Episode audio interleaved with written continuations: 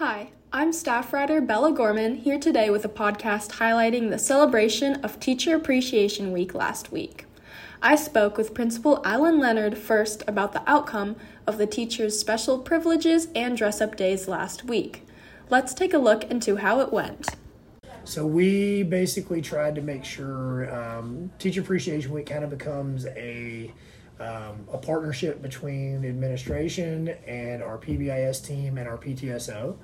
And we tried to make sure that our teachers had something for appreciation every single day, and we tried to do something a little bit different every single day. Um, so when it came, you know, we started off the day with supercharging our teachers on Monday and brought in a coffee truck um, to so they could, you know, caffeinate if they wanted to caffeinate and supercharge, right?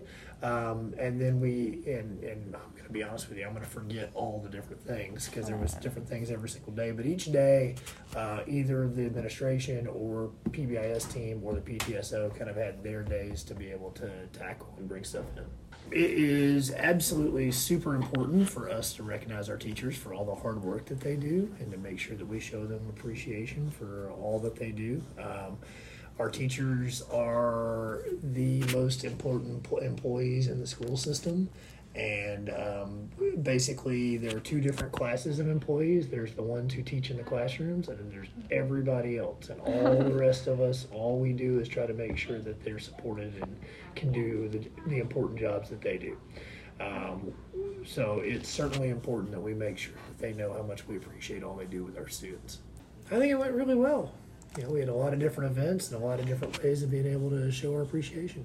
That's great. What did you think about the success of the week and the participation? Did you see a lot of participation with dressing up and students, um, uh, students uh, recognizing their teachers and? There was definitely a lot of participation from students recognizing our teachers. Uh, I actually got cards here myself, where you know some students had written cards to me, um, and I know that they wrote them all to. They wrote a lot of them to our, our teachers as well.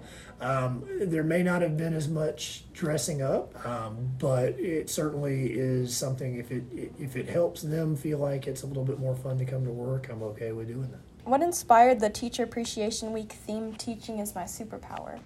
Uh, Miss Freeman is is kind of my, my theme guru, uh, and she's very good at coming up with themes and just kind of over you know, that overarching theme for an event and that sort of thing. And so she came up with a theme and decided to run with it and put the whole thing together. So Miss Freeman did all the heavy lifting on that one. That was Allen Leonard with a little more on Teacher Appreciation Week. Let's hear from English teacher Whitney Shoemaker. I enjoyed the dressing up and the themes. How did students show their appreciation to you? we love you so much for. I gave you a flower. I got cards. I did get a flower. Um, I got a gift card. Let's transition from English as we hear from health teacher and sports coach Peyton Dean. Um, some kids wrote notes and I had them in my box, and then others had gifts for us. That's sweet. Um, did you participate in the dress up days?